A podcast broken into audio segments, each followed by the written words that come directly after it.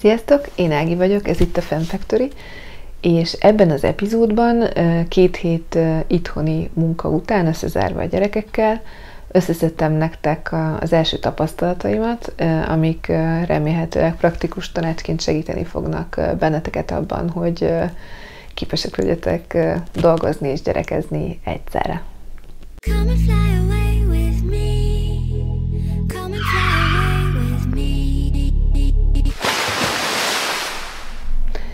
Nyilván mindenkinek egy kicsit másabb a munkájának a jellege, van, akinek fix időpontban, idősebben kell végezni a munkát, van, aki sokkal rugalmasabb tud lenni, van, akinek el kell hosszan ijednie, van, akinek rutinfeladatokat kell ellátnia, van, akinek jobban oda kell koncentrálnia, van, akinek írnia kell, van, akinek csak telefonálgatni, stb. Stb. Stb. Tehát nyilván mindenkinek saját magának kell kialakítania, hogy hogyan lesz neki a legjobb, de én elmondom a sajátjaimat.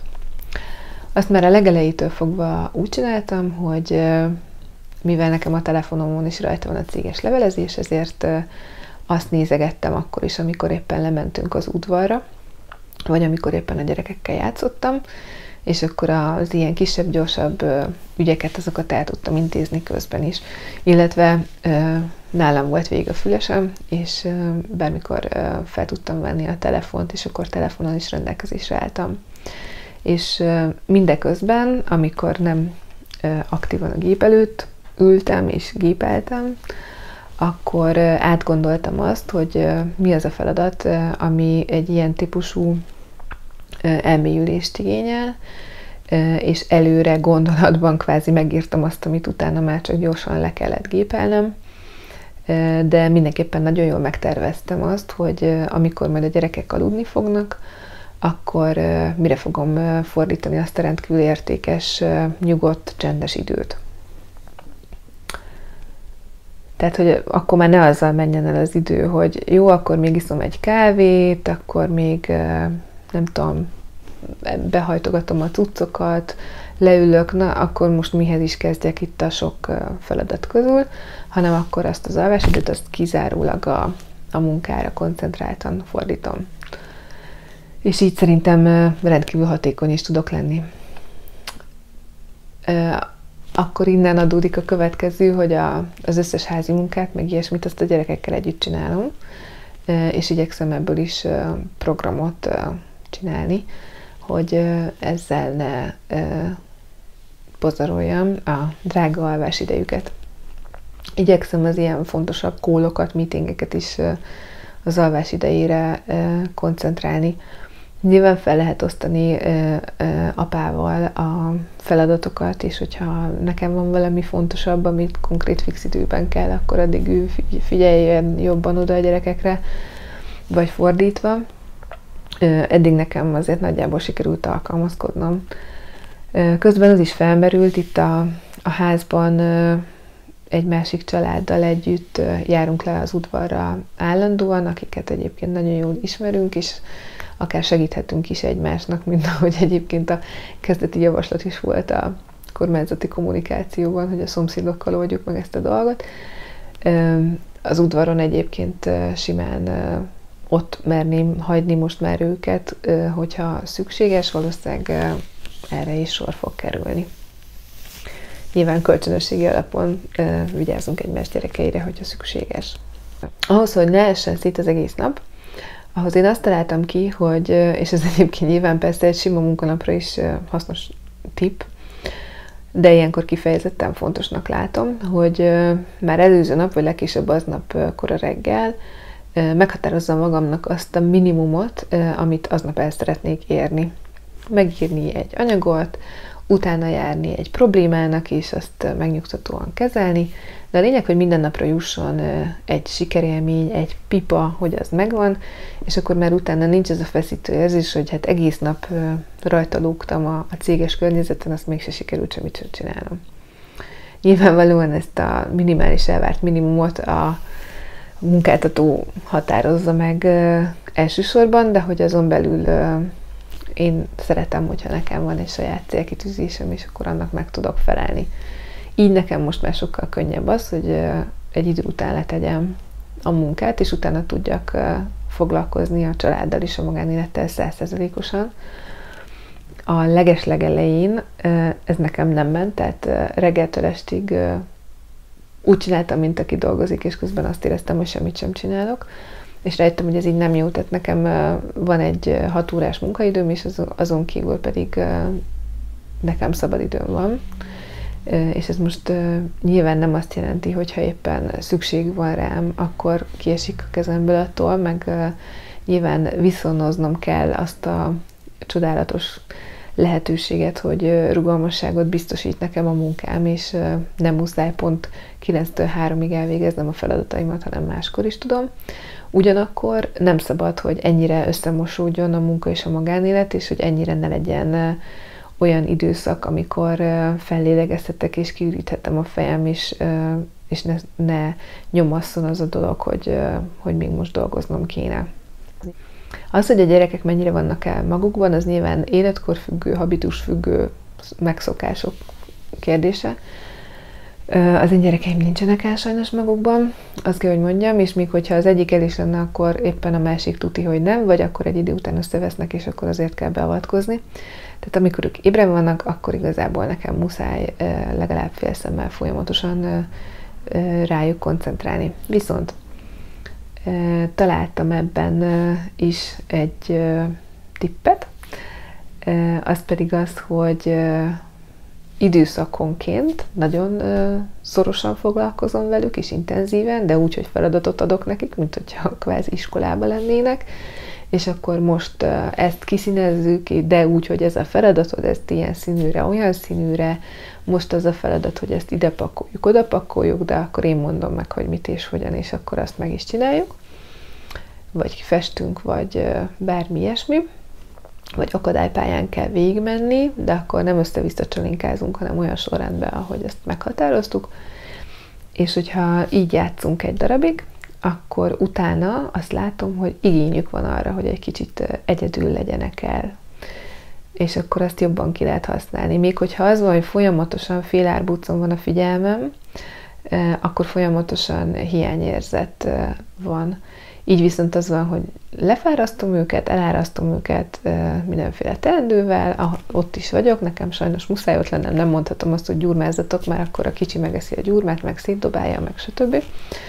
Hanem ott kell lennem, viszont amikor elpakoltuk a gyurmát, akkor utána nekem az a tapasztalatom, hogy egy kicsit igényük van arra, hogy önállóan tologassák az autókat, és felőlem csinálhatnak hatalmas kupit, nyugodtan szétpakolhatnak, de hogy akkor azt legalább egyedül csinálják, és akkor meg egy kicsit jobban tudok fókuszálni a munkámra. Aztán, ami nekem bevált, bár rendkívül kényelmetlen, az az, hogy a laptopomat a pelenkázóra teszem föl, és állva dolgozom. Erre azért van szükség, mert egyrészt az az egyetlen hely kb., ahol nem érik fel, mert pedig ha felérnék, akkor tuti, hogy beletrolkodnának valamit, lerántanák, összetörnék, stb. Ez az egyik. A másik pedig, hogy önmagában az, hogy látják, hogy én leültem és kütyüzöm, akkor azt gondolják, hogy ahhoz nekik is joguk van, és ez a minimum, hogy követelik rajtam azt, hogy akkor ők mesét szeretnének nézni, meg kütyügyömködni, ami szerintem 2 és 4 éves korban nagyon rossz, és még így is túl sok van belőle, és még jobban kéne korlátozni. De ráadásul még ilyenkor felmerült az, hogy de akkor konkrétan azzal a kütyüvel akarunk játszani, mert te játszol, anya, tehát hogy konkrétan lehetetlen tőlük dolgozni. Viszont így, hogy állok, és a gyerekszobában vagyok, és akkor így a lábam alatt eljátszanak. Ez így most egyelőre nagyjából bejött, így egy kicsit hosszabb ideig vannak el egyedül. Már a múlt héten is beszéltem a napirendről, ezt továbbra is nagyon fontosnak tartom. Most egy kicsit részletesebb napirendre van szükség, tehát amit még fontosnak tartok, hogy ugyanakkor felkelni, és ugyanúgy elkészülni, tehát ne az legyen, hogy majd még 10 órakor is valaki pizsamában van, meg még húzódik össze-vissza minden reggeli készülés. Nem, ugyanúgy felkelünk, ugyanúgy mindenki elkészül, ugyanaz a reggeli rutin, ami egyébként szokott lenni, megvan a reggelizés is, és akkor utána mondjuk van valami kézműves foglalkozás, utána lehet kicsit önállóan játszani, aztán meseolvasás, aztán megint lehet önállóan játszani, aztán egy kis udvarozás, aztán megint lehet önállóan játszani, ebédelés, alvás, és akkor délután is így mehetnek ezek a ciklusok tovább. Nekem így ez vált be. És saját magamat is elkészítem reggel, és most nem azt mondom, hogy munkaruhában vagyok nyilvánvalóan, mert abban egyrészt nem lenne kényelmes, praktikus térdelni a szoba közepén, autókat szeregetni, meg tönkre is mennének a ruháim nyilván, de azért úgy felöltözök valami normális szedbe, és valamennyire még ki is minkelem magam, mert attól is egy kicsit munkanaposabbnak érzem a napomat. Igyekszem színesebben öltözni. A gardróbrendezési tevékenységemet, amit összecsináltam, azt megtaláljátok a blogomon. Ott igazából kialakítottam a munkaruha rendemet, ami szerintem tök jól sikerült, viszont ugye most ezt nem tudom alkalmazni. És az itthoni ruháknak a nagy részét akkor leselejteztem elsősorban azért, mert méretben már szerencsére kinőttem, mármint visszanőttem belőlük, szóval már nagyok, meg kinyúltak, meg agyonhordottak, meg még tejfoltosak, amit még annyira használtam, hogy a szoptatás alatt, szóval alig maradt itthoni göncöm, már pedig most ezekre szükség lenne, és hát amíg itthon maradtak, azok sem feltétlenül olyanok, amik nekem jól állnának. Úgyhogy bevallom őszintén, hogy én még most rendeltem ilyen itthoni munkavégzéshez megfelelő ruhákat magamnak.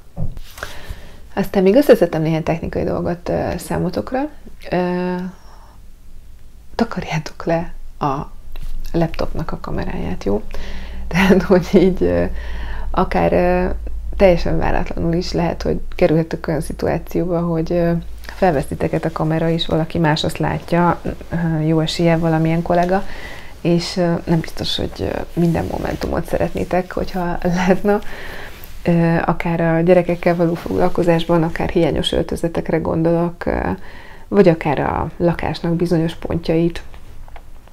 Hogyha pedig tudatosan készültök egy videokonferenciára, vagy fel kell vennetek esetleg valamilyen anyagot, akkor pedig tudom, hogy ezek rettentő alapdolgok, de hogyha egyébként még sosem készítettél videót, akkor a következőkre figyelj.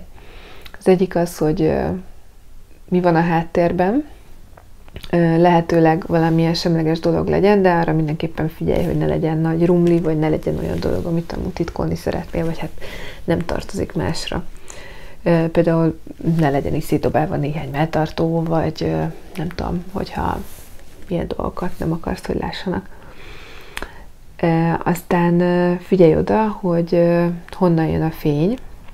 Hogyha most nekem több időm lenne, akkor elővettem volna ugye a lámpáimat, de most az volt a cél, hogy gyorsan felvegyem, szóval most egy kicsit hülyén veszi ki magát, hogy itt okoskodok a videózásról, amikor ezek a mostani videók eddig a legrosszabb minőségben felvettek, amit csak csináltam, de mindegy.